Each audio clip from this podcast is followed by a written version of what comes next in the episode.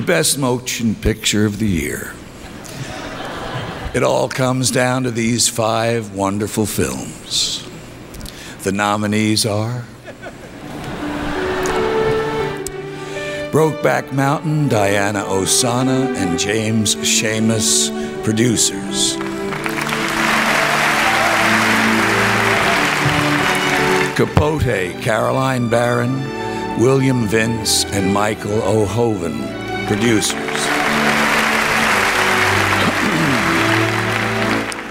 Crash, Paul Haggis, Cathy Schulman, of course, producers.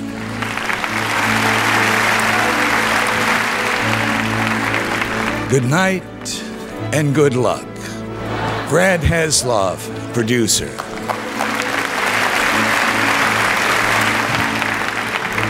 Munich, Kathleen Kennedy, Steven Spielberg, Barry Mendel, producers.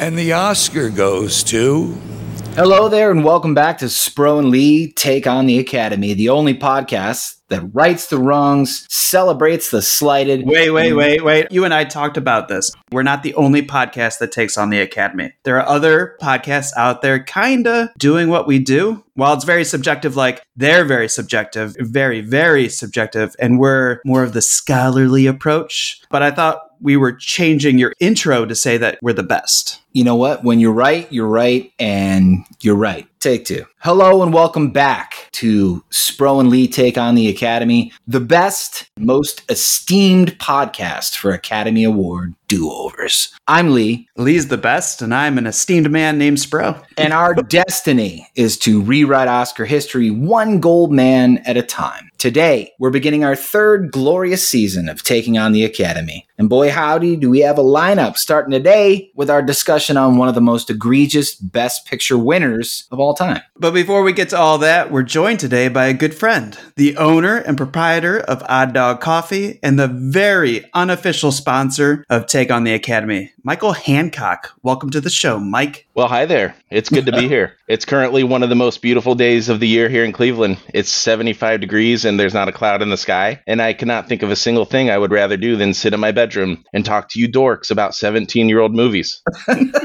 Let me also say, I am reading from a script that I wrote myself over the past two hours.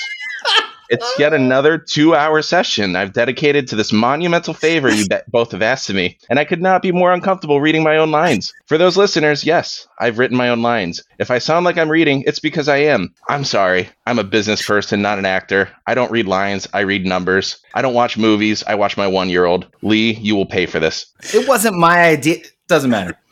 So, Mike, we've known each other for over two decades now. Not as long as I've known Spro, but biggest difference between you and Spro is you're not a movie guy. So, what the fuck are you doing here?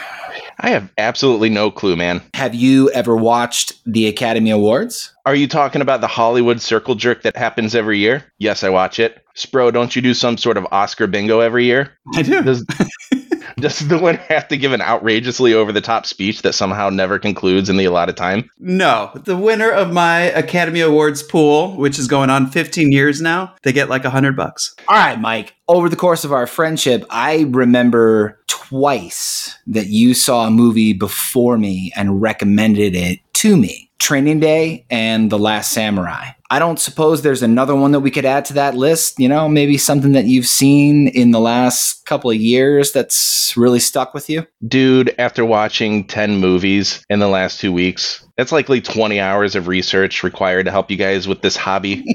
I honestly cannot remember a single movie I've watched prior to Brokeback Mountain last week.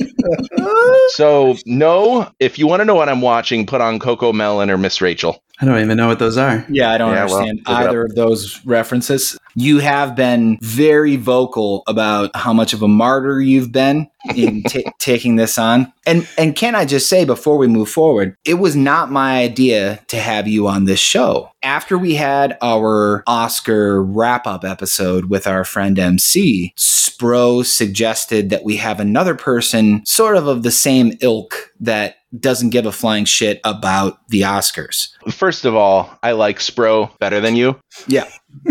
second of all, you are the one that communicated this project to me. And what I heard was, hey, you want to join my podcast and talk about movies? I said, yeah, sure. So what do I get? I get a Google Doc with 22 fucking movies, no context, and a script. hmm I get that Google Doc and I'm like, this motherfucker wants me to watch 22 movies. And mind you, it was a month and a half ago.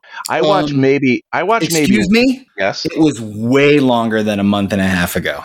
Dude, fuck you. But I'm excited to have you on, Mike. So, our audience, as it is, there's a lot that come from LA. Every time that we have a guest on internationally, we get a lot from their country. But what we're finding out more and more is as we take on the Academy, we're really only getting the people that watch the Academy Awards to view it. The opinion of the mass public is largely being ignored here. So, we brought on MC last year, and he was like, I don't even know what the fuck a film is. I watch movies. And then when I was like, we should really get Hancock on, Lee was like, he doesn't really watch movies. And I was like, perfect. Then we could see like what his opinion is on these movies that everybody's saying are the greatest. Your opinion is going to matter a whole hell of a lot more to a lot more people than ours is. Ours is a very niche community. I don't like Spro saying that out loud, but it's so Mike, Fair enough. you've been kind enough to indulge our passion for cinema. It's only fair, I think, if we dedicate a little bit of time to your love affair with coffee. So I wonder if you'd give us a brief rundown of how you got into the coffee business. I usually tell people that I had been having a bad couple of weeks at work, and I've always been interested in roasting coffee at home. Over the course of 15, 20 years, had occasionally come up with the idea of roasting beans to sell them. And I think maybe that passion had maybe intersected with the bad weeks of work that I was having. And so one day I just decided to start roasting coffee on a regular basis and trying to sell it to my friends and family. And then things kind of ramped up from there. So bought a commercial roaster, started working on logos and packaging and built myself a website and then just started roasting commercially from there. It's been about six or seven years, and now I'm the proud owner of a short school bus that's painted mint green, and we serve a full espresso bar at our neighborhood park. I have never had Odd Dog coffee, your company being Odd Dog Coffee. I've never had it fresh, made by you, but I have ordered it many, many times. And I want to know what makes a cup of coffee perfect. Because there are some days where I make a pot and I take that first sip and I'm like, damn. And then there are other days when I take it and I'm like, damn it.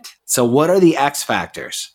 First thing to say is I personally know that you're grinding your beans too fine. Despite my constant badgering, I mean, you're turning it into fucking flour. And you do it because you want to stretch that coffee. And Yes. it's stupid. Yes. And I'm a It's coffee very, professional. very strong. and I told you that it's wrong. It's probably super astringent. What is it supposed to be? Like, oh. what's the consistency supposed to be? It depends on the method of brewing. If you're using an espresso machine, then you grind it pretty fine. Lee is using a drip machine, and that has to go a little bit coarser, but he's grinding it like he's using an espresso machine.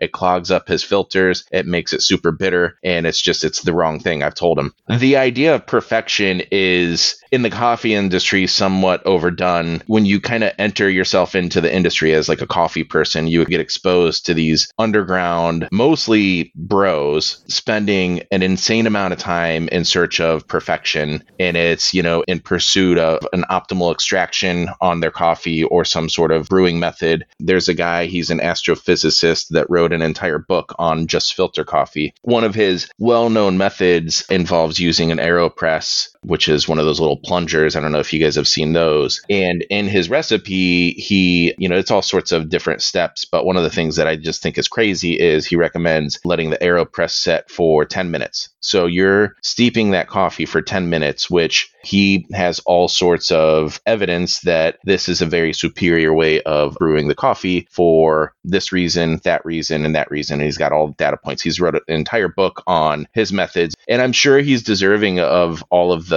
adoration that he gets from the industry. But I think that's a pursuit of futility. You end up adding a lot of unnecessary steps to take a very great cup of coffee to a perfect cup of coffee, and really the common person. And I guess this is probably similar to what you said, Spro, earlier about movies. Is people just don't give a shit. The common person cannot tell the difference between a perfect cup of coffee and a very good cup of coffee. So Me. to answer what I think you're asking me, here are a couple couple of tips. Eliminate the bean's exposure to oxygen. So keep it in some sort of degassing bag or vessel that removes oxygen from the container. Consume it within four to six weeks. Don't drink the stale coffee. Buy only whole bean, use a burr grinder, use filtered water. And also, most people don't realize this, but coffee tends to peak in flavor about seven to 10 days after it's been roasted. So if someone gives you coffee and says it was roasted yesterday, it's likely not fully developed by that point. God damn, that's some expert shit right there. Yeah, Mike knows his shit. All right, Spro, you know your shit too. So can I have an Oscar fun fact, please? For some of us, coffee is more than just a pick me up. For some of us, coffee is as important as who should have won Best Actor of 1993. We here at Spro and Lee Take on the Academy take our coffee seriously. We are passionate, eccentric, and a little odd. And for us, there's Odd Dog. Odd Dog Coffee is a specialty roaster based out of Cleveland, Ohio. They offer committed coffee drinkers a reimagined version of flavored coffee. They promise a high quality roast profile to create a solid bean, and when they flavor their beans, they don't spray them down with cheap, stale chemicals. No, no, no, no. No, they use fresh ingredients like cacao nibs, cayenne pepper, and cinnamon stick. What you experience is a balanced bean combined with a touch of spice to create a uniquely delicious cup of coffee you can drink every day. Head over to odddogcoffee.com where you can choose from four original roasts cardamom and clove, just the beans, cinnamon and cayenne cacao, or my personal favorite, reishi shroom and L-theanine. Place your order now and get free shipping on orders over $40.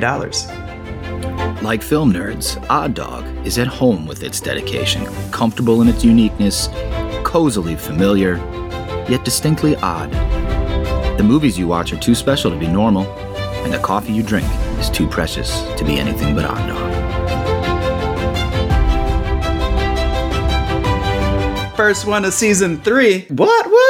Everybody's a winner at the Oscars. Well, not everyone, but if we're talking about swag bags, if you're a nominee for Best Director or any of the four acting categories, you get a swag bag made for you by a company called Distinctive Assets. Last year's nominees each got a bag worth over $138,000. Did Will Smith keep his? Who knows? But what was in the bag, we do know. See, ever since 1989, Distinctive Assets bags have been famous or infamous depending on how you view them. And I must say, they are unrelated to the Academy. Academy. The Academy does not give this stuff out. The uber rich like Smith and Jessica Chastain and Nicole Kidman, they received for doing their job millions of dollars. And because they did their job so well and their production companies campaigned beautifully, these actors and directors each got a $50,000 vacation to the Turin Castle in Scotland, which has 10 bedrooms, by the way. They also got a $15,000 spa retreat for two. There's also swanky food like cookies, brownies, there's fancy candles, skincare products, the first ever flavor wrapped popcorn kernels. I don't even know what that is. Vouchers for personal training, life coaches, therapy, stuffed animals, baby dolls, medical procedures, cannabis chocolates. There's a gadget that helps strengthen your pelvic floor, an NFT of Chadwick Boseman's head, a 12 night vacation in Tanzania, a Blackberry, a 10 year supply of oxygenated makeup, condoms, of course. They're probably fancy condoms.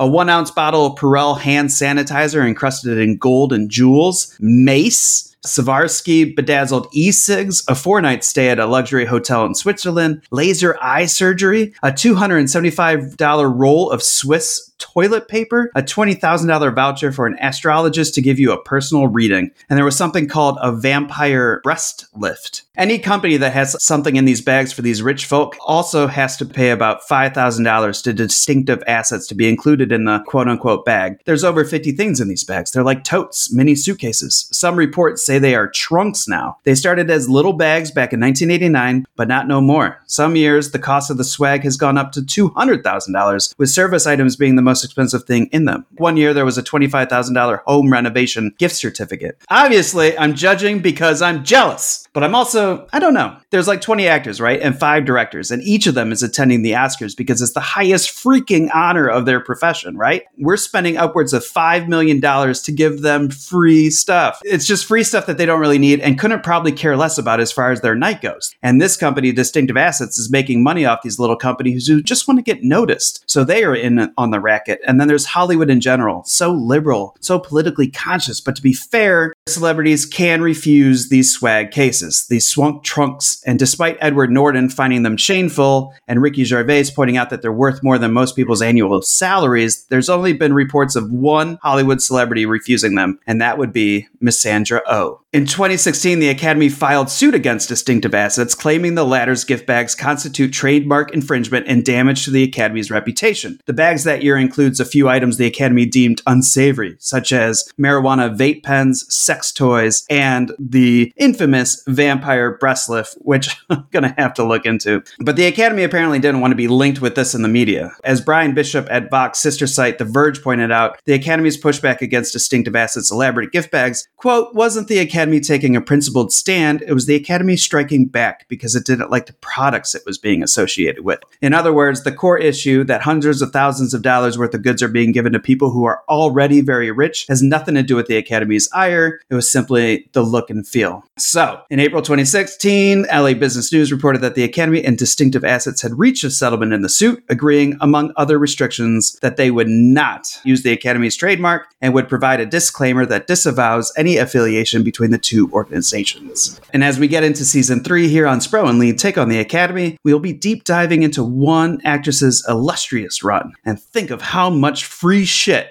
that she has gotten because of it. Mike, have you ever gotten a swag bag? No, I have not received a swag bag. Spro, I gotta say, as Oscar fun facts go, well done. All right, let's get into why we're the here. Oscar goes to Crash.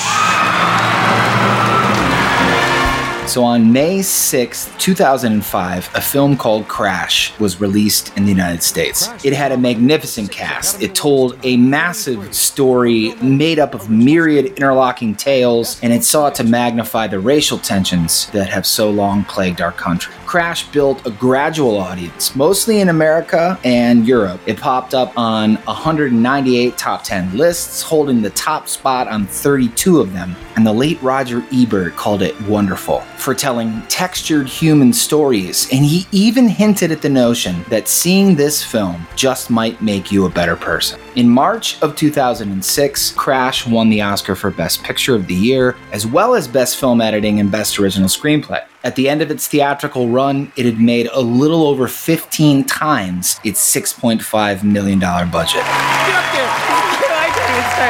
Thank you. Oh my God. Oh, thank you so, so much. What an amazing night. Thank you to all of the members of the Academy for Can embracing. by name, every single one. for embracing our film about love and about tolerance, about truth.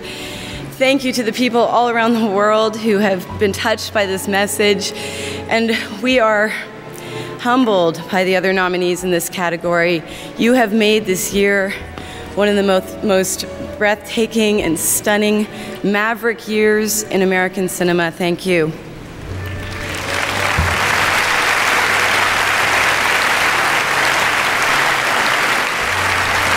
We'd like to thank Lionsgate. Boy, did you do a job. Jon Feltheimer and everyone in every office of that building. And we would not be here today if it were not for Tom Ortenberg and for Sarah Greenberg. Thank you.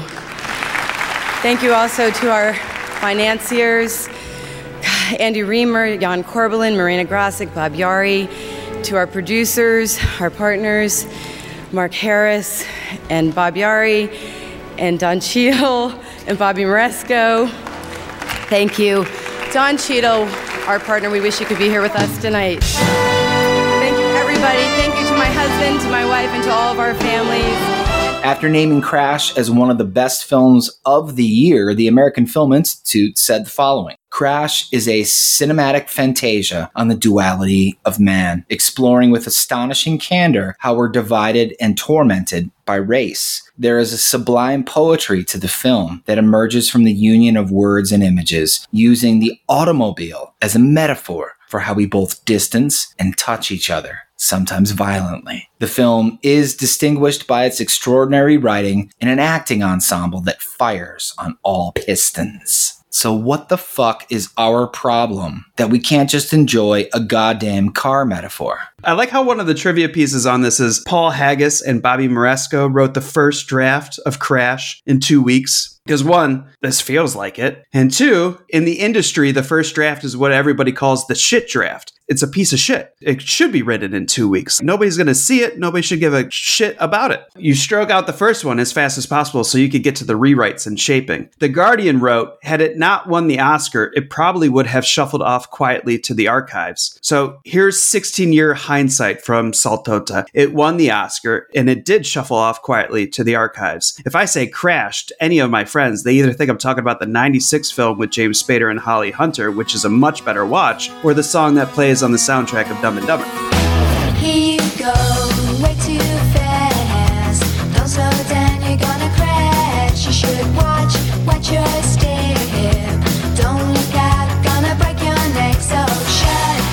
I think of the Dave Matthews Band album that did not leave my stereo from 1996 to 1998. Okay, perhaps I'm the only one who thinks about the Dumb and Dumber soundtrack. How, regardless, looking at the 21st century, let's run down the list of films that the layperson, aka Mike, would probably be surprised one Best Picture or even existed. Crash, obviously, Million Dollar Baby, The Artist, The Shape of Water, Green Book, Hancock. What out of those have you seen? Let me see. I've seen Crash. The artist is with uh, what's his face. It's about the Holocaust, right? No.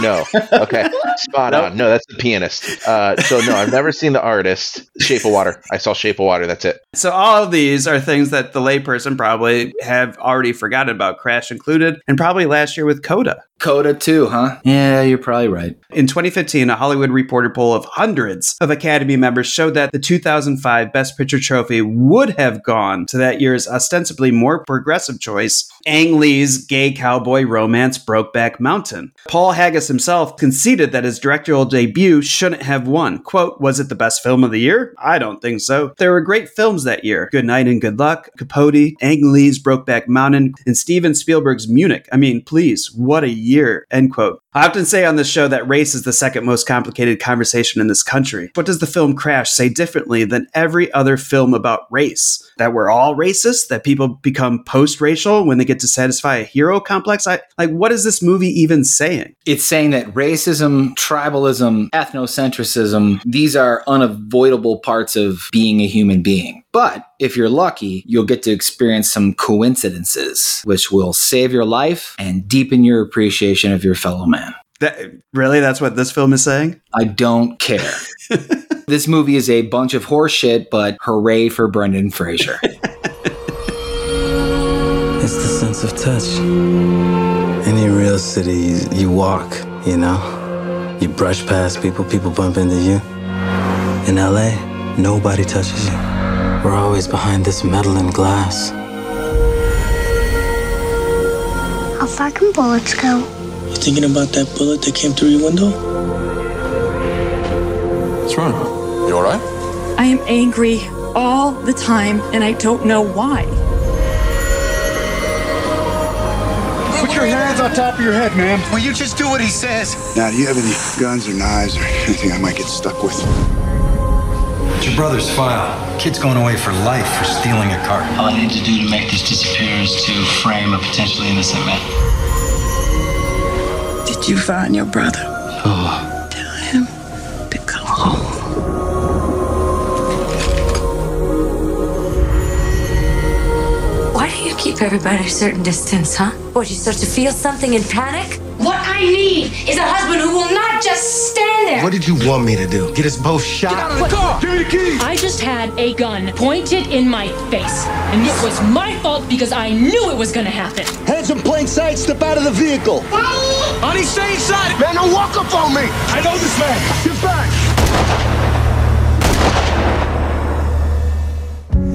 Now you're out there swimming. You think you know who you are? You have no idea. You had a conversation with God, huh? What did God say? I'm trying to help you. I didn't ask for your help, did I? I'll protect you.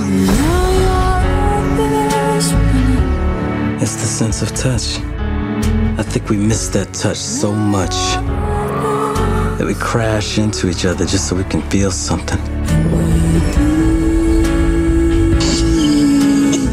Something else funny? People, man. People.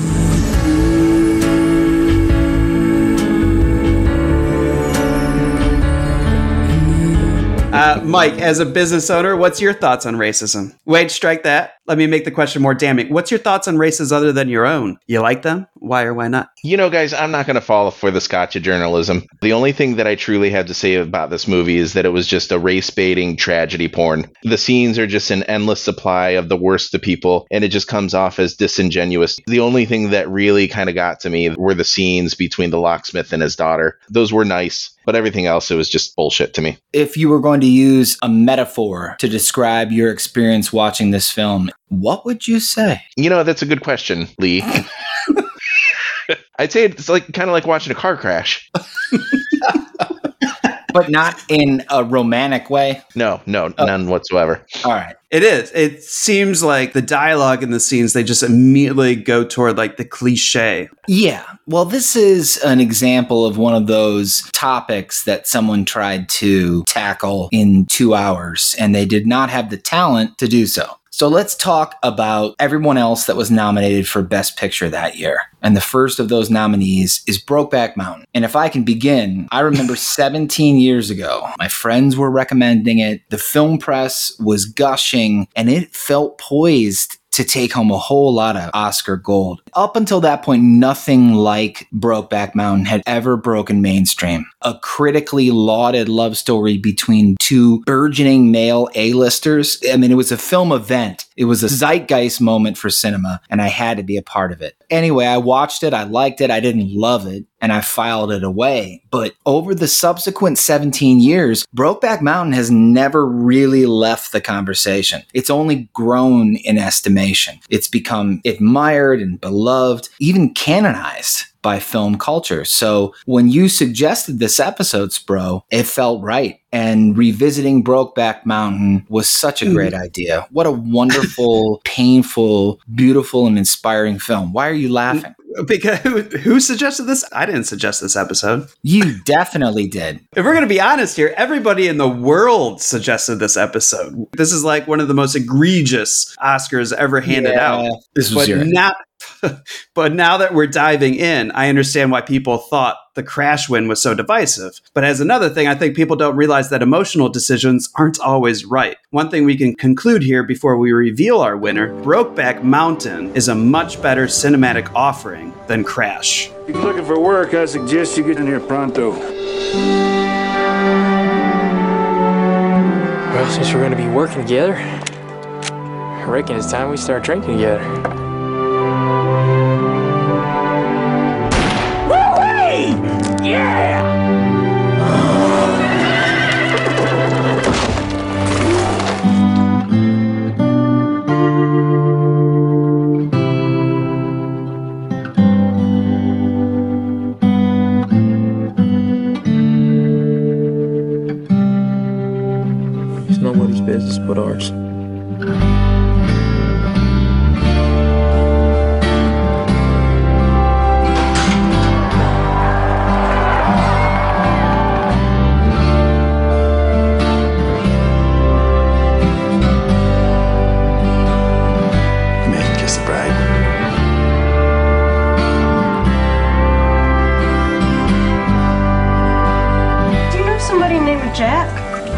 We buddies.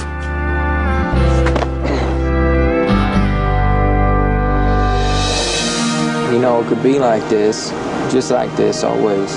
This thing grabs hold of us in the wrong place, and we're dead. You boys sure found a way to make the time pass up there. You don't go up there to fish. You don't know nothing about her.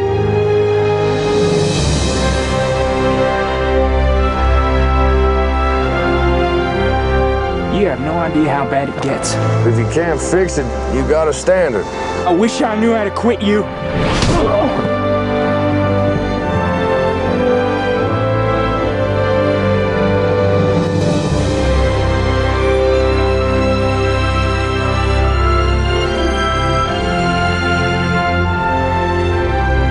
So, are we accusing the 2006 Academy voting body of being homophobic, cowardly, both? you know, I won't say homophobic because I don't understand the love of Brokeback. Now, when Crash won the Oscar, people said the Academy was homophobic because there's this critically lauded movie about two men who fall in love on the range. But I almost think the backlash against Crash for Brokeback Mountain is homo enthusiasm. I understand it's two A-list actors in a homosexual relationship, but it's a very aggressive relationship. Jake Gyllenhaal's character's first sex scene is almost Last Tango in Paris. People would say, "You just can't handle a love scene between two men," and no, that felt rapey, and I don't like rapey. I hadn't considered that last part, but I think the movie softened from that point on. Disagree with both of you. I think it was 100% a conscious decision because of the intense sexual repression of the Ennis character. I agree with you that it's hard to watch, but I think it tracks, especially when you consider that Ennis is a violent dude. It never convinces me that Ennis and Twist are in love, but rather two dudes who had sex one night and now are the only two dudes who know the other dude likes dudes, so they're kind of like two dudes stuck with each other. When the infamous line is said, quote, I wish I could quit you, to me it means I wish I could not be a homosexual. To me, this isn't a love story. But does that even matter? The Decider wrote, basically, Brokeback Mountain is not for me. It's a movie about gay people delivered through the lens of straight people, and the straight gaze here is very thick, end quote. Conservatives railed against it for being a part of the quote unquote gay agenda, which, what the fuck is even the gay agenda? People are afraid that gay is catching and they're going to get gayed. Thankfully, America's up and comers, the Zoomers, seem to not be afraid that the gay community is trying to convert everyone like zombies.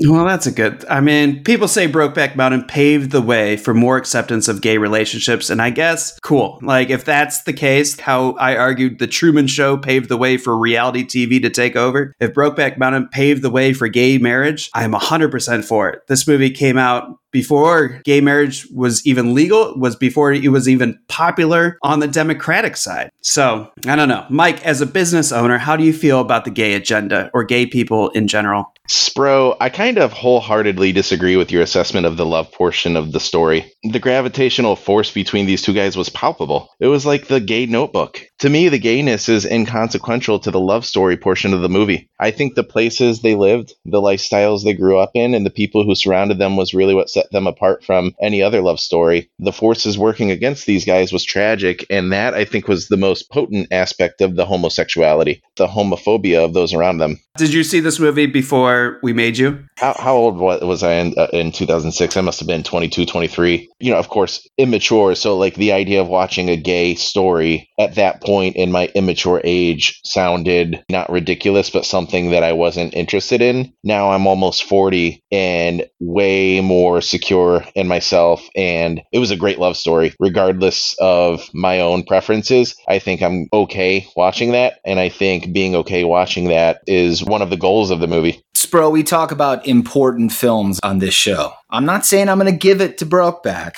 but I am saying there's a reason that it made over $178 million on a $15 million budget. It's expertly executed by Ang Lee. It's a beautiful love story and it's filled with iconic imagery. It has a small but very stellar cast at the top of their game and an absolutely unforgettable Academy Award winning score by Gustavo Santaolalla. It sounds like we're all saying that Brokeback Mountain, much better movie than Crash. Was there anything left in this year that could take over Brokeback? Because there were other nominees, and there were some movies that weren't even nominated that I would put up on some of my, you know, top 10 lists. All right, so Brokeback is our first discussion. Our second discussion is Bennett Miller's film Capote, starring Philip Seymour Hoffman, Catherine Keener, Chris Cooper, among others.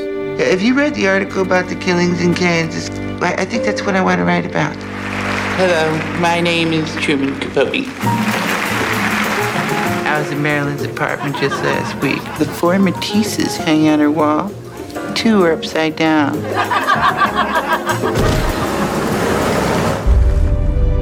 Kansas Bureau of Investigation, KBI. But we're not looking for any inside information. I don't care if you catch whoever did this. I care.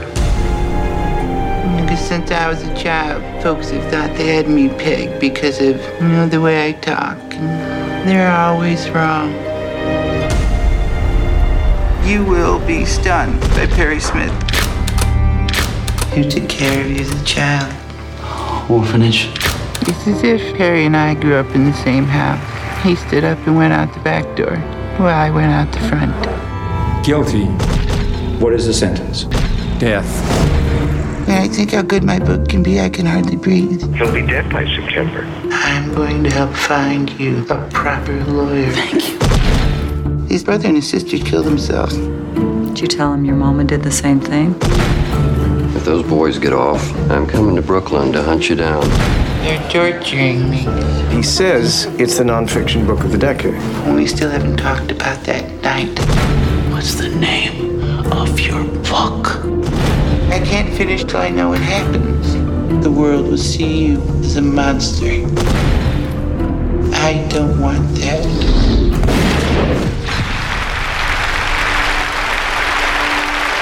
I've decided on a title for my book. In Cold Blood. Mm, Isn't that good?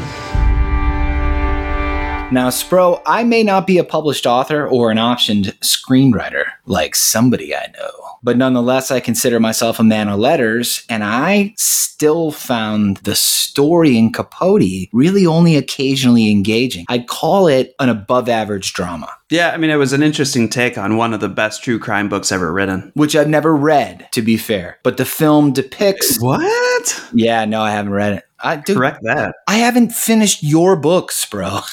Well, I mean, that's just you telling me that I'm a horrible writer. But it's not that. you should definitely pick I up In don't Cold read, Blood. dude. I don't read. Mm-hmm. Mike, have you read my book? I bought it.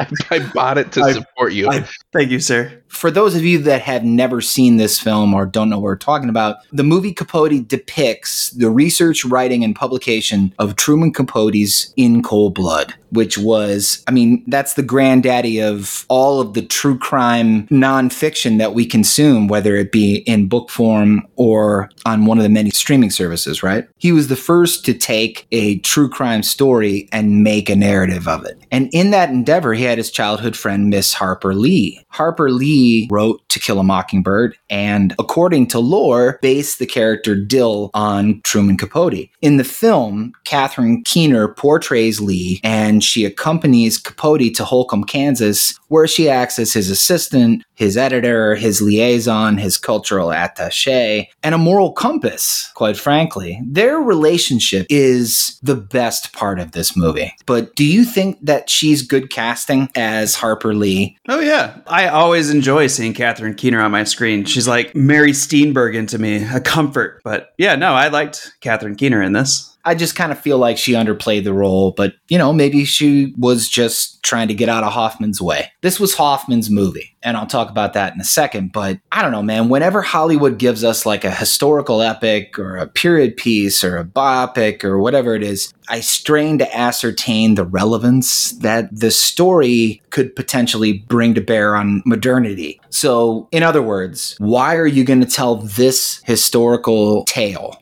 now? What is the applicability or the insight that it can provide today's audiences? And in the case of Capote, I was at a loss. I was like, okay, so you have the eccentric author who's kind of depicted here as a bit of an opportunist who's going to do or say whatever he needs to in pursuit of the story so that he can get close to the subjects. But then also, Roger Ebert's review of the film let me know that this era of Capote's life left him emotionally devastated and hastened his death. Okay, so maybe Capote's taking advantage, but at the exact same time, maybe he's also feeling large amounts of guilt. Capote's a good movie, not a great one, and not a best picture. Yeah, I mean, if Philip Seymour Hoffman wasn't so good as Truman, there'd be no reason to talk about Capote as a film on this episode. I totally agree with that. I'm surprised this movie was even conceived before knowing how good PSH would be in it. To me, this is almost like finding out he does a good Truman impersonation and then shaping a film around him. There's trivia behind this that I really like too, but here's the thing I don't like about Capote it's all about his writing of In Cold Blood, but you just have to read the book, and then you read the trivia of of his relationship since five years of age with Harper Lee, where Lee was the tomboy and Capote dressed and acted the way he did, Harper Lee would protect Capote from bullies. She demanded respect, and Capote and her seemed to cheer each other on with the writing. Where I feel the Capote film, I feel this story, while pieces parts are there, everything just kind of gets lost because they know in cold blood, and the writing of it is what's going to draw the audience in. And if we were going to get this cast together, I wish we told more of the story of Capote and Harper Lee. Totally, dude. And maybe it's because I'm just saturated by true crime stories these days. Obviously, the murders are still intriguing to me, but these two American authors growing up on the same block and maintaining a lifelong friendship, so much more compelling. Neither of you guys mentioned, you know, some of the scenes about high society in New York, which I always find interesting. And I think it kind of developed his character a little bit in that aspect. But I think generally speaking, you know, I kind of agree with with Spro in that I think Philip Seymour Hoffman's performance was the only thing that kept me interested and engaging with this one. I also think I'll say I remember the least about this one out of the insane amount of uh, homework assignments you guys threw on my lap for this Dude, for this you are podcast. giant bitch, dude. You bitch. Bennett Miller is a really good director. You're a really good director. Thank you. I, I hope to someday You're welcome. be.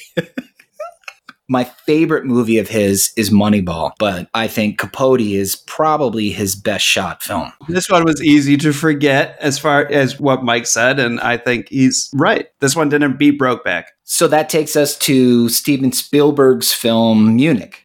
Good afternoon. I'm speaking to you live just outside the Olympic Village in Munich, West Germany. At this moment, eight or nine athletes of the Israeli team are being held prisoner. These guerrillas are a group called Black September. Commandos have automatic weapons on the hostages. A deal had been made. Now the Israelis have disappeared. Massive security force. In front of it, the Arabs look like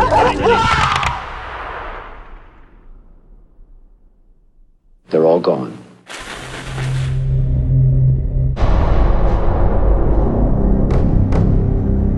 Every civilization finds it necessary to negotiate compromises with its own values. We want to ask you will you undertake a mission? You will have to leave the country and your family. I can't live with refusing this.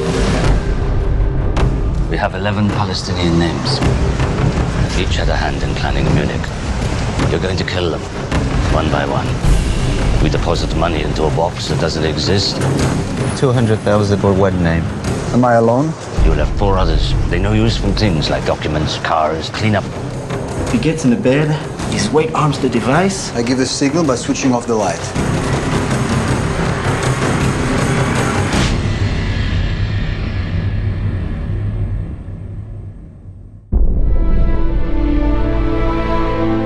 It's strange to think of oneself as an assassin. Think of yourself as something else then. What's wrong? It should have exploded by now. We found three more names for you. You know how many laws we've broken. You picked up the phone. We hit the remote. Hello. Allô We're supposed to be righteous. I lose that. That's that's my soul. It's your papa. Don't forget my voice. You think you can outrun your fears, your doubts?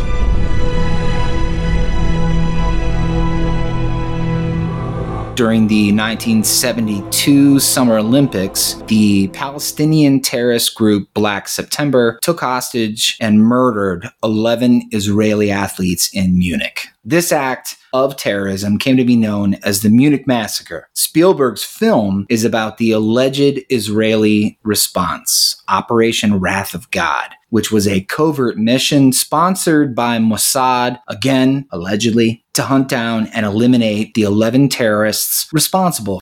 I had a lot of high hopes for this movie. And during the winter of 05, I hyped it up a lot and dragged a bunch of my friends to see it. Mike, were you there for that? Nope.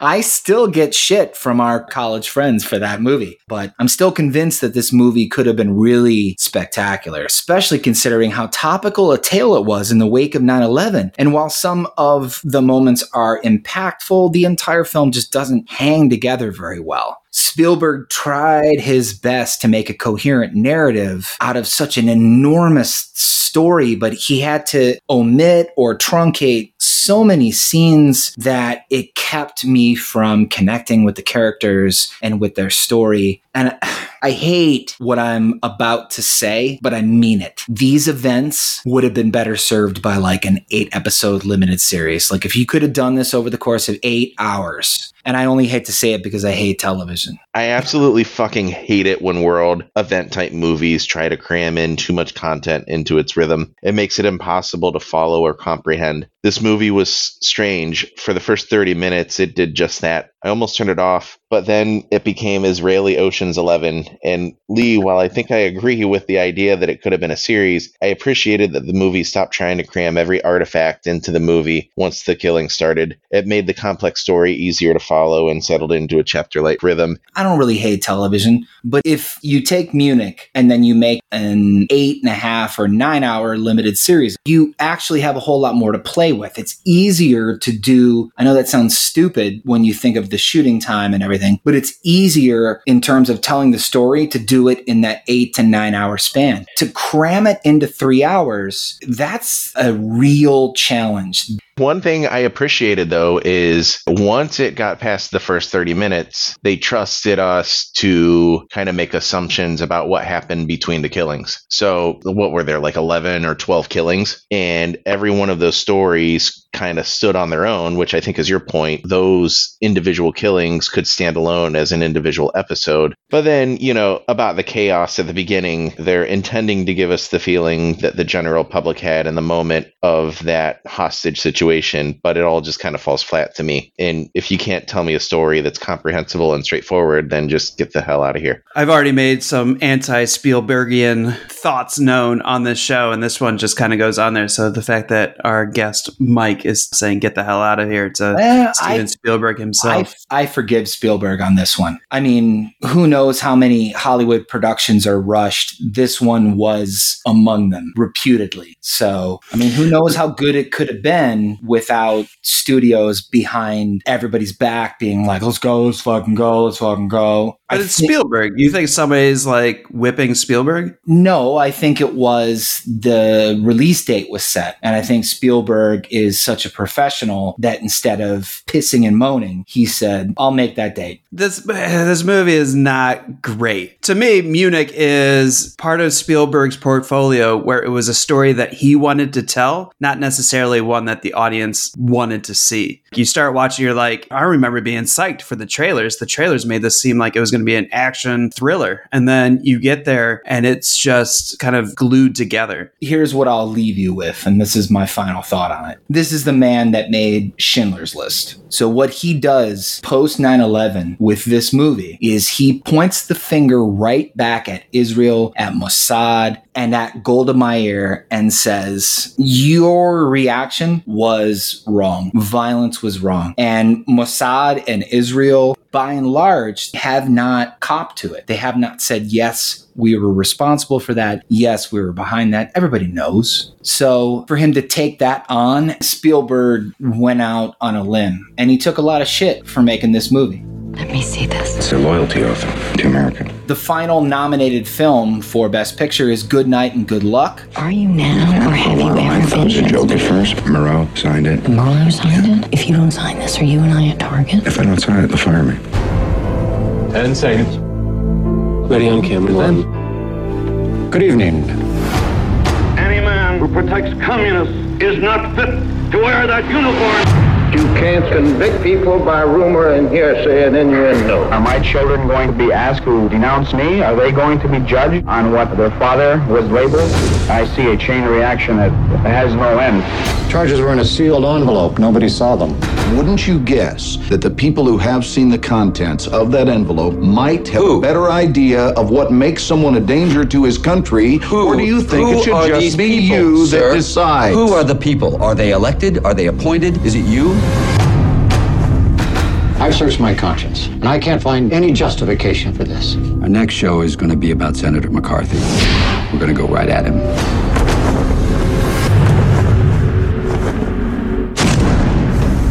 We will not walk in fear one of another. This is no time for men who oppose Senator McCarthy's methods to keep silent. Mr. Edward R. Murrow has made repeated attacks upon me and those fighting communists. Somebody's going to go down. You're going to get audited this year. Not me, you. McCarthy wants April 6th. I will not be deterred. He's going to come after me. You understand the position you're putting us in? Let's walk very carefully through these next few moments. Why don't you just fire me, Bill? Go after Joe Kennedy. We'll pay for it. Murrow is the symbol, the leader, and the cleverest of the jackal pack, engaged in propaganda for communist causes. Okay, fellas, here we go. We might as well go down swinging. We're going to go with the story, because the terror is right here in this room. Ten seconds. Five,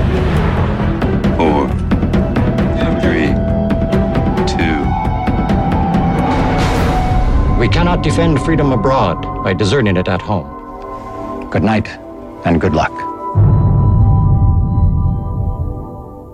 This is directed by George Clooney, whose directorial offerings have mostly underwhelmed. But I think Good Night and Good Luck, which was his second time in the director's chair, is far and away his best. It tells of Edward Murrow trying to use television for good to convince the American public that Joseph McCarthy was, in fact, a poisonous demagogue and not a patriot. And Clooney gave David Strathairn the lead role and top billing, which is fucking cool. Why is that fucking cool? Because I suspect most people don't know who David Strathairn is. Conjures up no image whatsoever. And that's because he's one of those anonymous workhorse actors who has appeared in so many movies that we love, but only a few of us have ever learned his name. That being said, Strathairn holds a place of high regard with fellow actors and Hollywood filmmakers. Most recently, he was in Nomadland and Nightmare Alley. You probably saw him in LA Confidential or We Are Marshall or even the Bourne films, to name a few. But I remember the first time seeing him was in A League of Their Own, playing Ira Lowenstein. And I love it when a career supporting actor gets shuffled to the foreground of a film. I really wish that happened more often. So, anyway, Good Night and Good Luck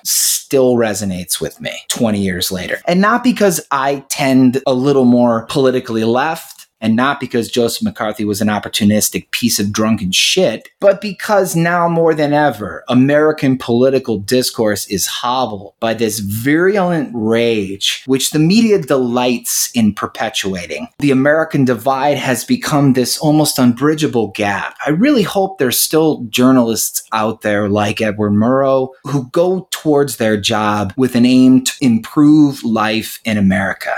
Unfortunately, Murrow's approach doesn't stir hearts, it doesn't engage minds, quite like the bombastic rhetoric and finger pointing fear mongering that we're so used to fucking hearing. That's my first reason, but my second, third, fourth, and fifth reasons are Robert Downey Jr., Frank Langella, Dianne Reeves, and a modest runtime of 93 minutes. Thank you, George Clooney. Like Capote, there's really not that much that sticks out in my mind about this movie. I remember less about the movie and more of what I felt at the end, and what I felt was wanting more. The movie had us immersed in these characters, and the runtime was so short, it ended just as I was getting committed to them. I can normally appreciate a short runtime, so I guess I'm a little conflicted about it. This is really, in my opinion, Clooney's only good film. I would probably put this, as far as like the films that we're talking about, second on the list. If you look back in this country's history, it always seems like we're hunting some type of witch. We need to find the witches that are making our lives miserable. And it's like, God, damn, we're not learning anything. we're still being controlled by these pompous assholes that are like, these people are the enemy. And we're like, yes, we found an enemy. Let's burn them at the stake. So, to the point that I was making earlier about Capote, it's obvious why George Clooney was telling that story in 2005. I mean, it was in an era where Muslim Americans, just anybody that appeared like they could be Middle Eastern, were being violated. They were the witches, they were exactly, the communists. Exactly. But more to the point of the film, it was at a time when we watch the news go from being news to being yelling and anger, finger pointing, and then more anger, and then pants pooping. There was there's no Walter Cronkites anymore. There's nobody that just gets on TV and reads the news and then lets you develop your own opinion one way or the other. To be fair, though, Cronkite came out against the Vietnam War publicly on the air. He said this is an unwinnable war. So I mean, uh, that's right. I'm not saying that's not right, but I mean, what- that's that's a fact and that's news, right? like, I'm not. yeah, but it was taken the other way. It was taken as a leftist message. You can't have it both ways. He tried to have it both ways. All right, I don't want to have this conversation. I hate politics. Let's not talk about this. okay. Still not better than Brokeback. So we've covered the other nominations. Let's get into some of the films that came out in 2005 that were never nominated. Let's start with Rian Johnson's debut feature film, Brick. You ever see a trailer that just rips your scalp off of the top of your head? And while it's happening, you're believing with every fiber of your being that when you get to see that movie, it's going to finish the job. It's going to scoop your fucking brain out of your head. It's going to slather it in black paint and it's going to throw it into like a cactus patch. Rian Johnson's Brick got me two thirds of the way there. That's funny. Uh, true story time. I wrote my first Hollywood screenplay in a weekend, and a friend gave it to a friend, and that friend became this big Hollywood producer. And this friend and I, this Hollywood producer and I met in a recommissioned warehouse in the Glenville neighborhood of Cleveland, where he brought a 7 Eleven big gulp of soda and a bottle of Jim Beam. And we sat to talk about my script, but the whole conversation devolved into the appreciation of the movie Brick, and more so, its trailer. And even more specifically, the part in the trailer that doesn't happen in the movie, but it's where the birds all fly off of the football field and then get into real big slow motion. So, yeah, I mean, even the fact that I remember that, it's kind of crazy you bringing it up right now. What's so special about the trailer? Oh, my gosh, you should watch it. Let's watch it right now.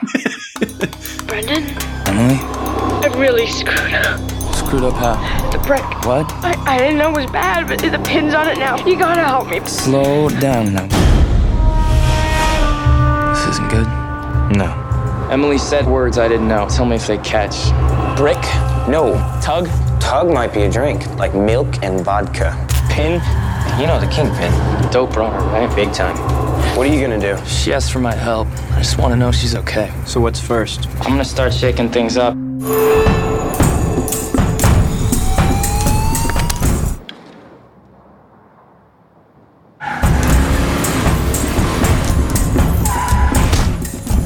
So you didn't know this boy? No, sir, never seen him. And he just hit you. He asked for my lunch money first. Good thing I brown bagged it. You're coming into a certain situation. It's twisted. I'm looking for Emily. He left her. Yeah, I did. You better be sure you wanna know what you wanna know. Complicated. Everyone's got their thing. When the upper crust does shady deeds, they've got symbols so they can tell each other that we're getting around. Coffee and pie. Coffee and pie. Oh my. Keep up with me now. You got a cigarette? I don't smoke. I've seen you smoke. I don't smoke cigarettes. I thought we had orange juice. I'm sorry. Water's fine, ma'am. Thanks. Oh, wait a minute. We have apple juice. It's country style.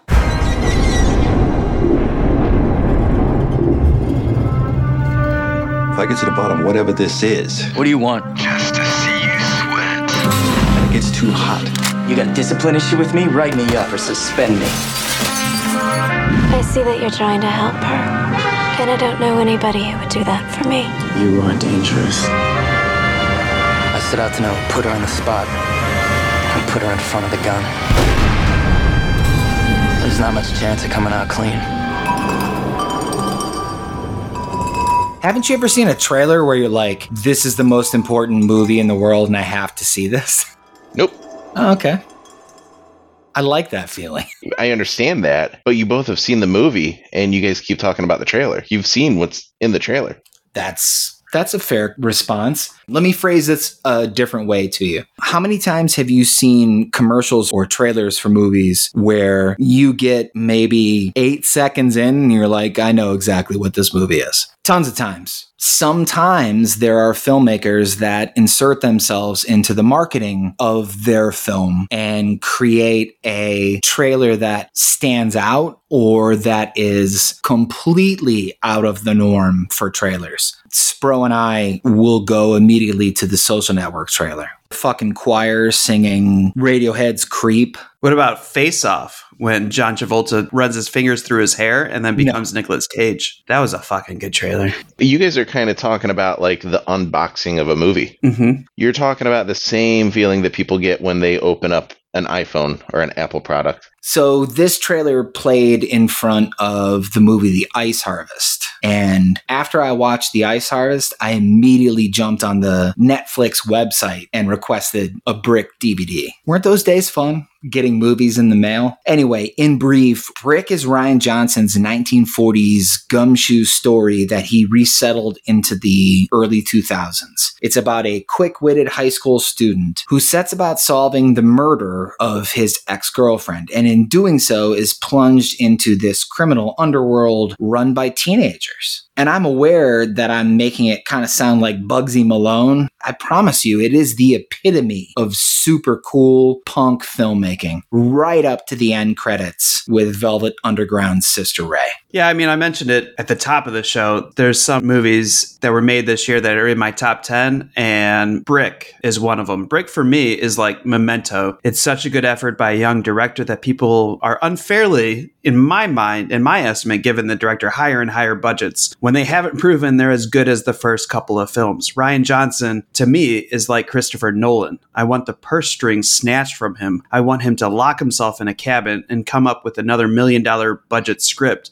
you know, this dialogue sings. This dialogue is snappy, it's clever. The structure of this story and how it unfolds is super clever. I think it's better than Knives Out, which is his latest undertaking. I really like Brick, and I would easily remove one of the films that we were less invested in with the nominations and move it up. Yeah, man, the scene at the Pin's house where his mother serves frosted flakes and apple juice absolutely cracked me up on one hand, she was the sole character in the movie who wasn't in on the joke, however serious she was in reciting the menu. But on the other hand, she was super serious in reciting the menu of Frosted Flakes and Apple Jacks, which was just fucking hilarious. This whole movie made me laugh out loud. I thought it could have been a great play. Ooh, I think be a good replay. I think you're onto something. I also think that Rian Johnson's brother, Nathan Johnson, who just got welcomed into the Academy as one of the voters, is a wonderful composer. And I think the music that he makes for his brother's movies, like the music from Brick,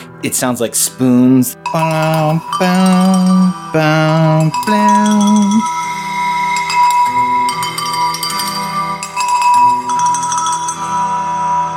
blam, blam, blam. Uh, Sproul put it in there. Anyway, what a great movie. What a great directorial debut. Something I'm interested in your thoughts on is the point behind his shoes seemed to be relevant to the whole story. They were tattered. He ran a lot. The sound every time he was running was accentuated, and the camera just panned onto his tattered shoes the whole time, which reminded me of what's his face, Kill Bill guy. Tarantino. Yeah, it reminded me of Tarantino to a certain degree, but I just thought that was kind of an interesting angle that repeated throughout the movie. I think with the the elevated language and dialogue and the adult positions they're putting in, he was looking for all those like kind of nuances to remind the audience that these were actually children. And one of the ways to do it was ah. like the tattered sneakers, the fact that he would be more inclined really to ride a bicycle than be driving in a car. Like any way that they could, subtly, they put it in. And to support your point, when he's meeting with the principal of his school, played by Richard Roundtree, they have that conversation about lunch and why he wasn't in the cafeteria. And he goes, I brown bagged it. and it's simultaneously funny, but at the same time, like when the principal goes, Oh, okay, I know what you mean, you're like, fuck yeah, dude. This is awesome.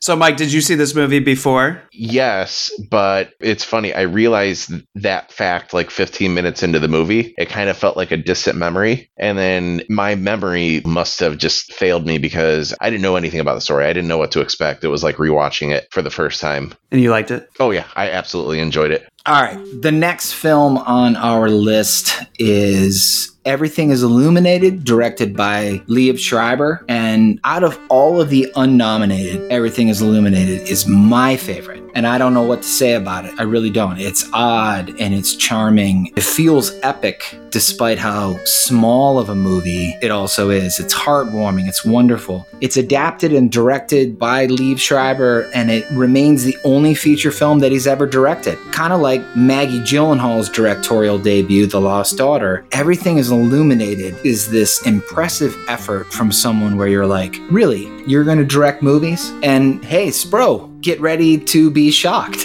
I actually read this novel. This film is based on a novel, and I read it many years ago. I hope he directs The Dead Life so you'll read my book. Nice. the book is brilliant, but Schreiber's film kind of trims one of the weird and sort of unnecessary B stories about the author Jonathan Safran Foer's ancestors. So the movie's the cast is brilliant, particularly Eugene Hutz, who plays Alex. Hutz is probably best known for being the frontman of Gogol Bordello, this like gypsy punk band who actually got to see live on a farm as the sun was setting in the middle of a thunderstorm. It was fucking rad. But he is a natural born Alex, and the relationship that he builds both on screen and I'm sure off screen with Elijah Wood, who plays the author of the novel, Jonathan, or as Alex refers to him as Jonathan, it's wonderful. And then when he interacts with the actor playing his grandfather, the easily angered Boris Leskin, tremendous. And let's not forget Mickey, who plays Sammy Davis Jr. Jr., who deserves a spot in the annals of animal actors as probably top three. Anyway, the film is a wonderful journey through Ukraine and through our past and reminds us that what has come before us is always alongside us. Yeah, guys. I mean, I love that Wes Anderson chose to cast Michael Cera with Borat in this movie. I mean, the chemistry and the dialogue was second to none. Ah, you're such a fucker. No, man. I realized that neither of these people were involved in this movie, but fucking hell. I recognize some Gogol Bordello songs, but you're blowing my mind about him being Alex. That's fucking crazy. This movie had the quirk of, and I'm going to show my amateurism here. It reminded me of a Wes Anderson film. The little, you know. That's the, not amateur, that's spot on. Yeah, I mean the the little nuances, idiosyncrasies of Frodo's character, you know, the collections and then the connection to that lady and all of the different dialogues. I mean, it was just it was fascinating to get a glimpse into this guy's imagination that directed the film. And I don't know about the book, but I assume that it's somewhat similar to the book, but I'm sure that the director and the movie kind of added its own kind of thumbprint to everything. And you know, if you like Wes Anderson, and I do, although his last uh, his last movie, whatever the name was, we ended it midway through. French Dispatch. Yeah, because fuck the French Dispatch. Then you'll like this, and we did. I definitely saw the Wes Anderson. I um, definitely saw the Borat. Oh, this movie was this movie was hard for me. It was funny because Lee, you texted me and you're like, Hancock is a go at six, and I was like, okay, so that's two hours away. I have 80 minutes left of this film. That's probably enough time to finish it. I would like watch 10 minutes of it, and then I would get up and I would walk around, and I do something. I'm like, fuck, I gotta watch because this movie also is very. There's parts where there's no talking. I want to say it's almost like 50% in a foreign language. Like it's almost a subtitled movie, but there's like some parts of it. Even, I mean, obviously, I wasn't on board for the film. So, like, by the end of it, like, I was just getting frustrated. And then Elijah, Frodo, Jonathan takes out the dirt from his hand. And then I just started counting the cuts because it was like Elijah looking at the dirt on his hand and then the gravestone and then the dirt and then his face looking at it and then the gravestone and then the dirt. And I was like, Jesus, are you, is he going to throw it? Is he going to throw it? Just throw it. Just throw the dirt. I'm not going to blame you for not liking this movie, Spro, but I think you're suffering from having watched too many movies too frequently for this well, show. I think you're missing out on something that's wonderful. Well, here's the thing like, you and I, I think, part ways on our movie opinions when the movie is more poetic like Thin Red Line, like this movie. I'm not necessarily here for film to be poetry. I want I it to this be more I think this movie is hilarious. You didn't laugh at all during this movie? Did I laugh? That's a no. How is that possible? You must not have been paying attention, bro. No, I was paying attention. Like the whole, were Ukrainians anti Semitic and now we're like in a war because Putin says that Ukrainians are anti Semitic? Like it was all crazy to me. I was like equating everything that's happening now. Watching the movie, I was like, I want to read this book. I just, I don't care about the movie. Some of the longer parts of the movie is when they're writing things down on paper. And I was like, okay, I get it. It's a book. I'm going to go read the book. Can I jump in here? It's 104 minutes. Yeah. And it took me like a day to watch. Uh, He's always pissed off when I shit on his You know, one thing now that you guys are talking about it, I'm remembering some details. And one thing that I left a little frustrated about is the story of the grandpa. So, midway through the movie, it's revealed that the grandfather was involved in the situation in Ukraine, obviously Jewish, obviously arrested by the Nazis. What's frustrating to me is the development of that story didn't thread back to the beginning of the movie where he was just this like bumbling grandpa that is giving tours and showed zero interest in Elijah Wood's journey. All of a sudden, he's part of the story. And that just kind of frustrated me. This is I'm not my- saying I'm right. I'm just saying like I just poetic movies like Wes Anderson films. I'm not ever really on board with Wes Anderson. I want to rewatch this movie more than any Wes Anderson movie, more than Royal Tenenbaums, more than my favorite Darjeeling Limited. But agree to disagree, I suppose. My favorite Wes Anderson is Fantastic Mr. Fox, but I think that's because I can disengage my mind. Like I really like Isle of Dogs and Fantastic Mr. Fox, and I'm not looking for like. I'll tell you where my suspension of disbelief kind of disengages with this movie is Elijah Wood's character is afraid of dogs, right? And he, they bring a dog along, and he's like, "I'm not getting in the car with that dog. I have a phobia of dogs." And then the next scene is probably a comedic scene to chuckle at, but it's Elijah Wood in the back seat with a dog that he's terrified of, and the dog barks, and he just kind of flinches a little bit. And I'm in my mind as a viewer, I'm like, if he's got a phobia, there's no way he's sitting in the back seat with that dog. Like he'd be fucking petrified to even get it. So it's like that's how my mind works, and so these poetic films, I don't process correctly, I guess. So sorry about me. That makes you broken and wrong. Your grandfather wanted you to have this photograph for your collection. Who is Augustine? Grandma? Jonathan is traveling halfway around the world You my translator? Forgive my speaking of English, Jonathan, as I'm not so premium with it. to search for the woman who saved his grandfather in World War II. It's my grandfather, Safran. And this is Augustina? This is our driver. Please, do not be distressed. This is only driver seeing eye, bitch. Wait, he's blind? Only he thinks this. Father informs me you are writing a book about this trip. I'm, I'm not a writer, more of a collector. And what do you collect? Things. Family things. In a world far from ordinary, It's nice. Make sure to secure the door when I'm gone. There are many dangerous people who want to take things from Americans and also kidnap them. Good night. In a place far from home, I'm a vegetarian. You're a what? I don't eat meat. Pork? No. Chickens? No. And what about the sausage? No meat. What is wrong with you? one man's quest for the truth Why do you do this? Sometimes I'm afraid I'll forget. is about to unlock a secret It is not so unusual. What? Not knowing. that will change all of their lives.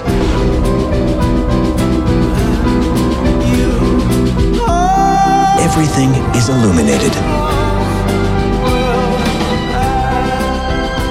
The next film, which we can zip right through this one because I have no misgivings that this is going to be our best picture of 2005, but I could not pass up the opportunity to talk about what I think is Robert Rodriguez's best film. Sin City. It's a bit bloated, but I can't blame him. He poured his fucking heart and soul into this movie. So naturally, he was going to cram in as much as he possibly could. Of all the comic book movies ever made, and I say ever made up until 2005 when Sin City came out. So Superman to Spider Man, none of them ever looked like Sin City. Rodriguez used green screens and blue screens and whatever colored screens to create a flip book of Frank Miller's work starring Hollywood actors. Like Miller's comics, it did not lose that mean spirited and ultra violent and unapologetically bleak view. Unfortunately, it's hard to rewatch. I saw it in the theater three times, but once I got it on DVD, the returns kind of started to diminish.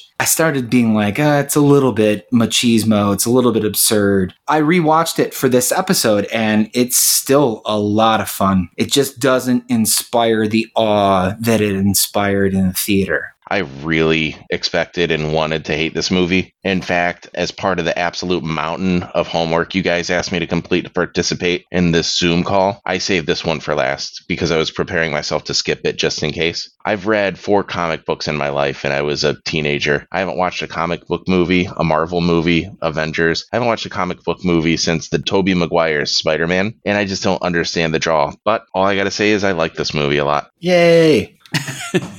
I think the biggest surprise of this, and something that we'll probably talk about in the future, is that you look at this film and you talk about how groundbreaking the effects were, how Robert Rodriguez labored over getting it as precise as he did. This wasn't nominated for Academy Award, not one. It didn't show up in any category, including visual effects, for the Academy Awards. There's probably a reason behind that that I don't know that I can dig up, but we might have to come back to it and just say, like, you're right. Sin City paved the way for a lot of different movies moving forward, and even some today. Like, Sin City deserved a visual effects award. It's not that he was using cutting edge technology, it was just that he was using what was available to everyone in a different way. Yeah. And, and in doing so, created this thing where it was like, Jesus, this looks like nothing I have ever seen before in my life. This was definitely the better performance of a role of 2005 of Elijah Wood wearing glasses, is what I'll say.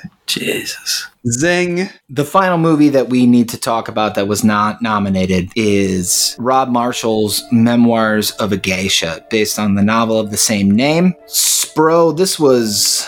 Just go.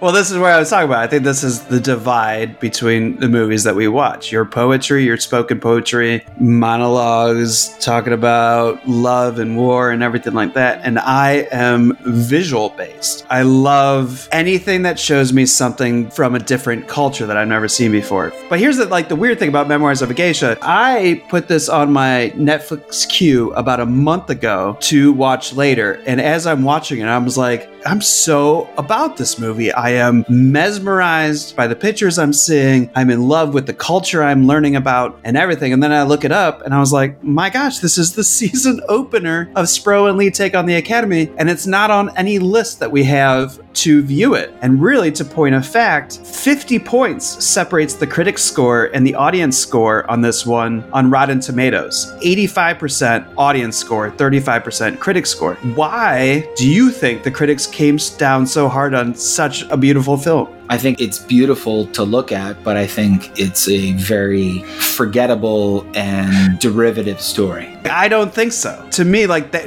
you just described Munich to me. But I do have a special place in my heart for Asian culture. I'm on the phone with Taiwan every day for my business. I have a pen pal in Japan. I dated Korean and Chinese women. Our listeners probably hear me come down hard on American life a lot, and that's a fair critique. I do. There's so much I think we can learn from other cultures, and more specifically, the attention to detail of, say, the Japanese or the Germans. This country is so mass produced product that people scoff at hand painted prices. So, Memoirs of a Geisha to me was like a breath of fresh lavender air. To see how they get ready, to see the details and the traditions and the dance, you have to do this a certain way. All that stuff. It's even when we are talking about Spencer's and the Royals and taking a peek into their life of no, you only eat with the fork with the prongs down and you never scoop soup to you, you scoop it away from you. All those little intricacies mesmerize me. My biggest critique of Memoirs of Geisha would be that they spoke English. Now that we live in a world where films in other countries can speak the country's language and will subtitle it, I wish I could hear the poetry in the Japanese language as I watch this beautiful production design on screen. The biggest critical critique of this movie is the fact that the three Japanese ladies were played by Chinese. And for people that know, there's a whole lot of friction between those countries. But you asked me, Brokeback had the good nature shots, you know, of the mountains and everything, the good cinematography, but Memoirs was one of the best production designed movies that I've seen in the past 20 years. To me, this movie took me to a completely different world in a totally different era.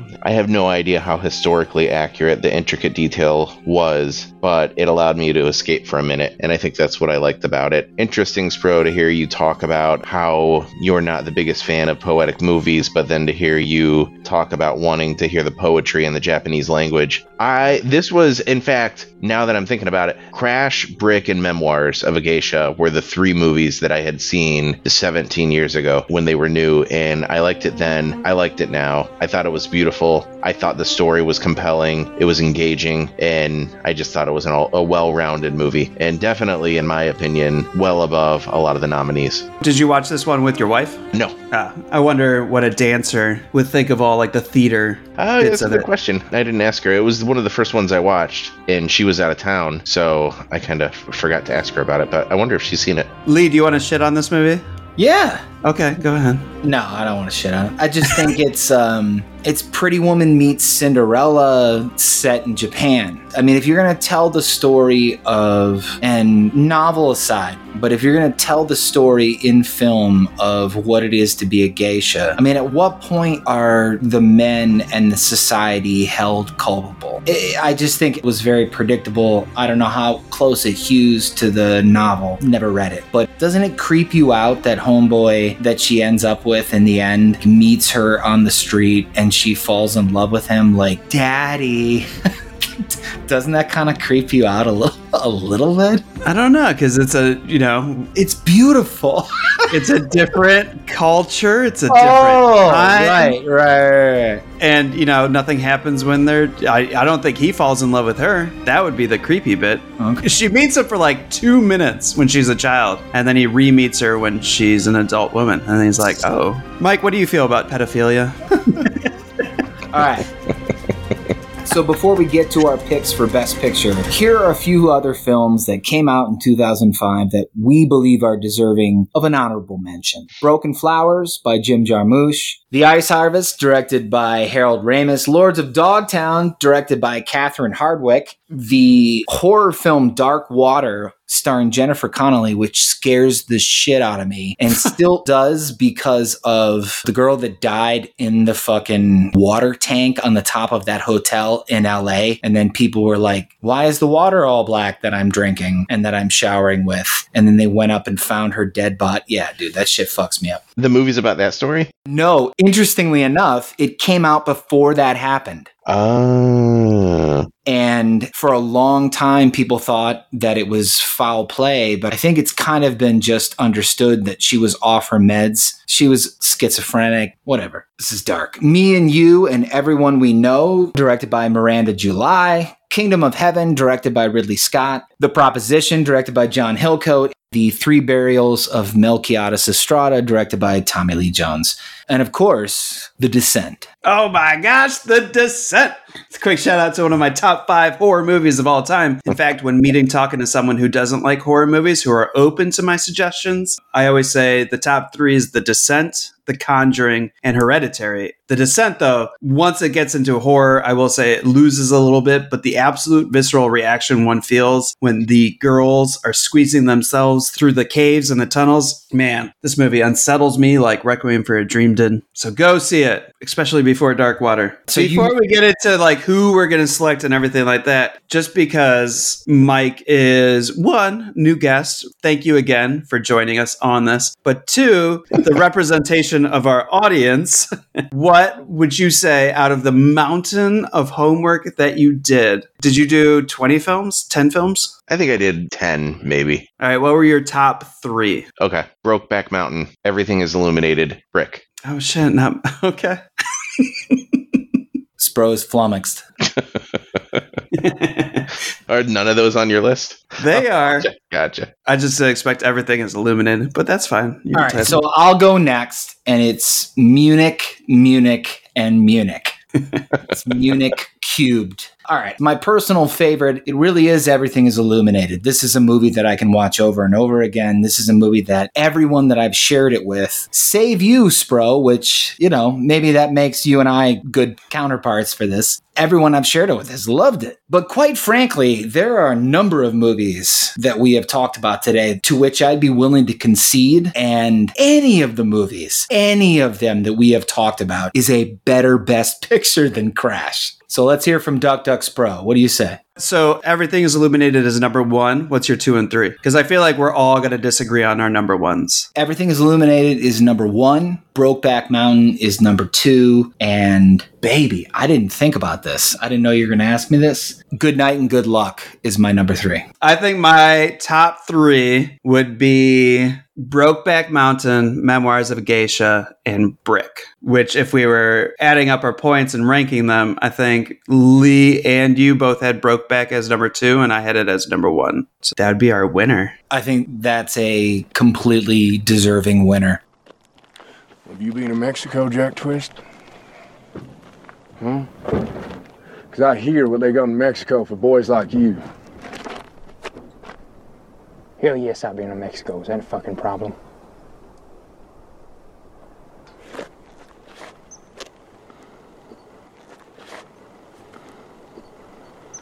I'm gonna tell you this one time, Jack fucking Twist.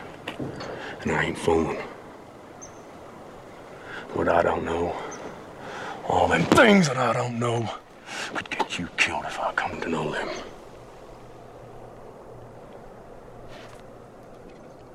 I ain't joking.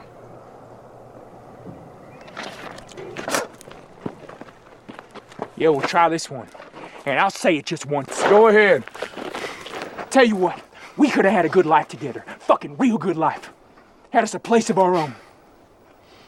But you didn't want it, Ennis. So what we got now is Brokeback Mountain. Everything's built on that. That's all we got, boy. Fucking all. So I hope you know that if you don't never know the rest. You count the damn few times that we have been together in nearly 20 years, and you measure the short fucking leash you keep me on, and then you ask me about Mexico, and you tell me you kill me for needing something I don't hardly never get. You have no idea how bad it gets. And I'm not you. I can't make it on a couple of high altitude fucks once or twice a year. You are too much for me, Ennis.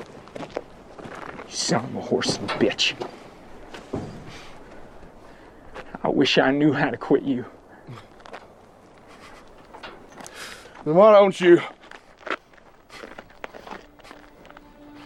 Why don't you just let me be, huh?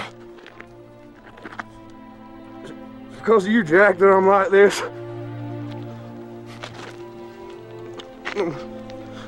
Nothing.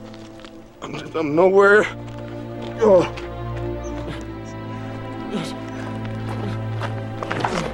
Get the fuck off me!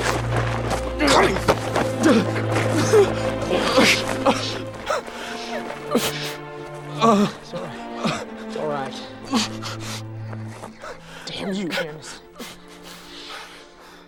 It. When I rewatched that movie, and I only have seen it twice, I watched it once 17 years ago, and then I watched it again for this episode. And it was crazy to me how, as I rewatched it, how much it stuck with me, and I hadn't thought about it. It was so subconsciously indelible. And maybe that means I'm gay. Who knows?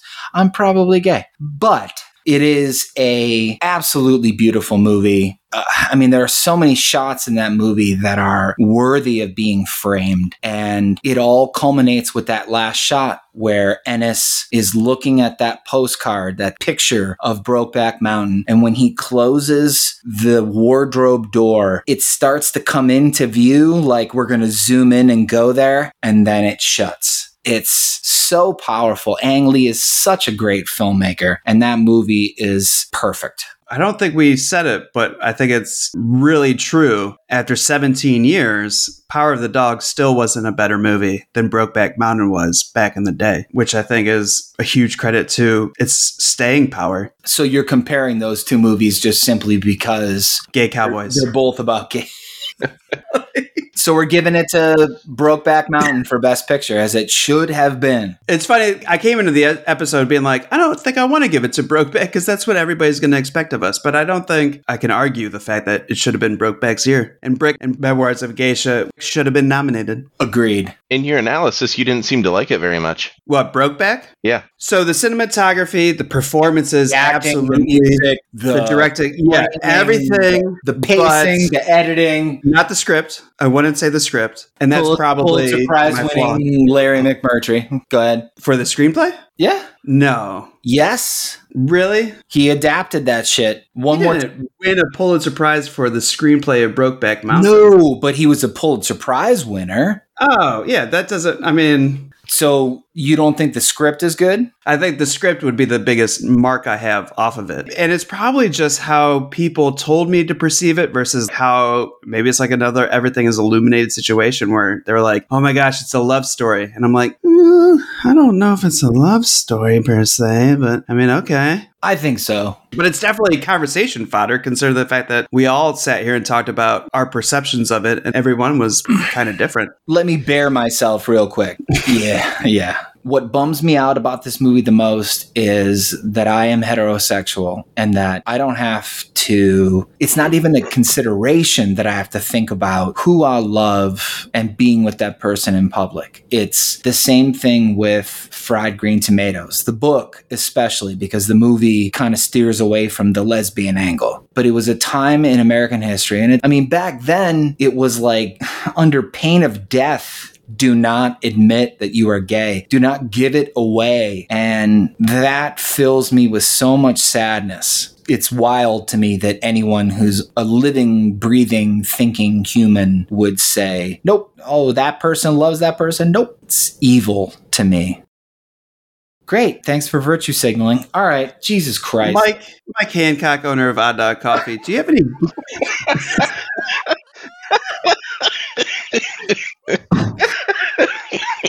well, Lee said that.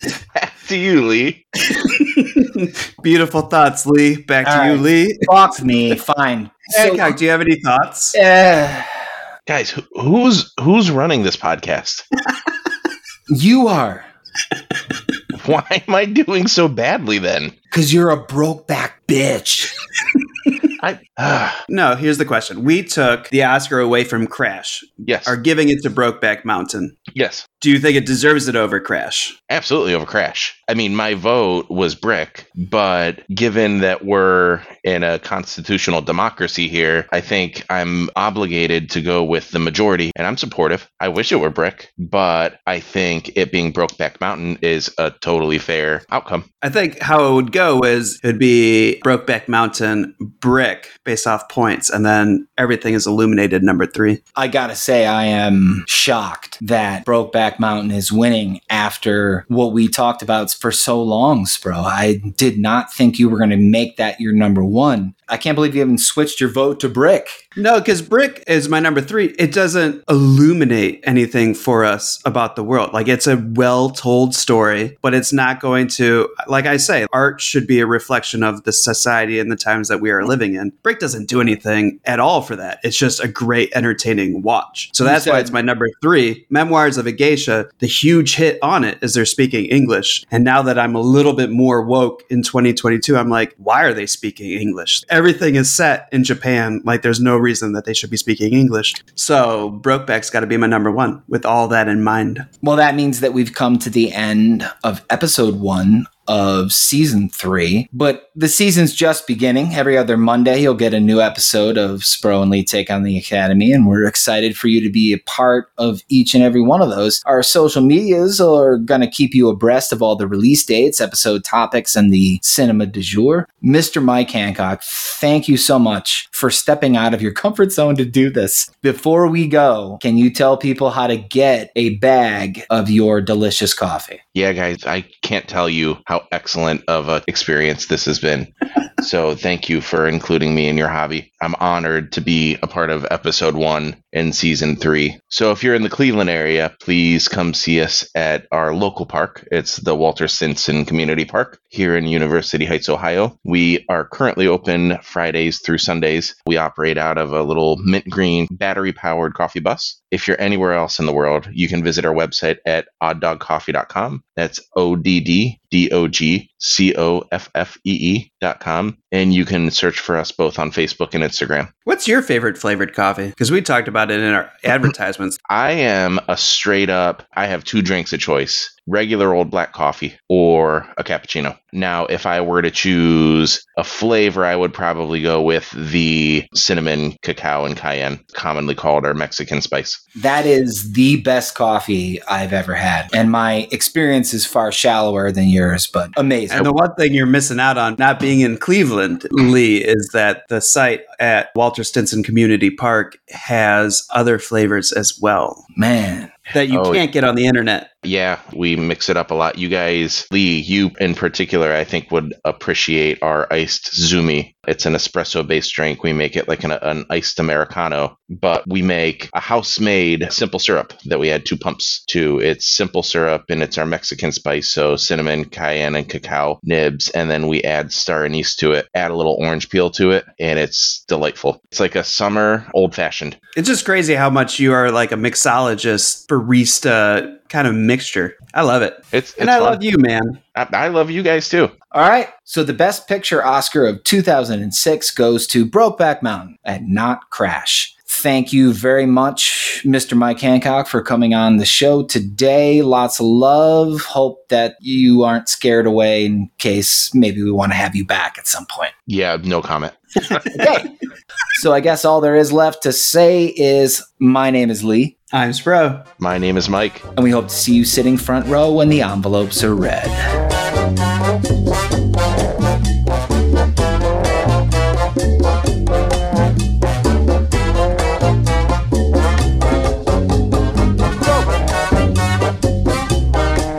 There we go. Season three officially underway. When are we back again? Monday, September 12th. In fact, listeners can expect a new episode of Spro and Lee Take on the Academy every two weeks until the end of the year. Oh, that's nice of us. So, what's our topic for next time? Well, episode two is actually part one of our new quickie series, The Streep Effect, where we're going to scrutinize each of Meryl Streep's 21 Oscar nominations and decide if she deserved them all or if she got nominated because she's Queen Meryl.